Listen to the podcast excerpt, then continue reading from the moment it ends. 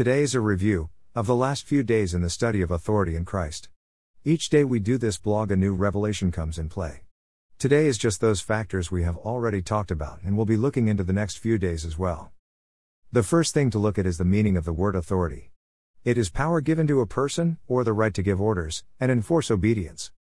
The last two days we have looked into the authority of Jesus Christ. We noticed yesterday it was said by Jesus himself in Matthew 28:18 all power or authority was given unto Jesus in heavens and in earth. Therefore, we can rest and be secured knowing, if we are in Christ, and he is the head of our life, then we are walking under his authority or power. We said, the boss, on your job has the authority over his or her employees, while they are at work. They command them to do a task and gives them the instruction to do them. The first point is Jesus has all authority and power over the believers in him. He is the head of the church.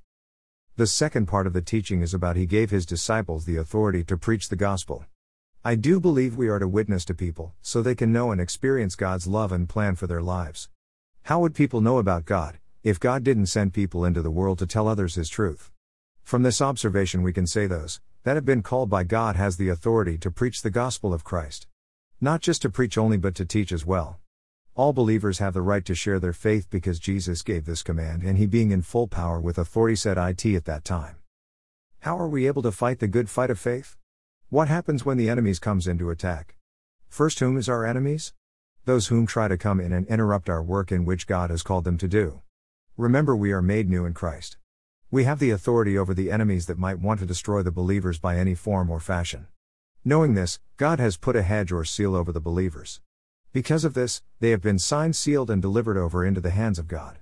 Mark 16:15 states, "Our position in Christ and those that preach the word signs will follow then." The authority in Christ is we have power over the enemy. Wednesday we will be looking into how to overcome the enemy. So much a part of walking in your authority. Thursday we will be looking into exercise your authority within the word. Friday will be about walking in Christ authority. Saturday is a review of the entire week plus a little more. We pray that we can learn for the teaching and understand IT better, the authority we have in Christ. Be with the ministry this week. Continue to follow the podcast from the same teaching. The podcast will be uploaded at 6 a.m. EST. We are located at the link below. Once you press the link below, you will be directed to the podcast page. https colon slash slash anchor.fm slash givin hope evangelistic ministry. Pass this along because IT will be a powerful teaching and souls will be blessed and lives will be changed because of it. From Givin Hope Evangelistic Ministry founder and evangelist John Coram.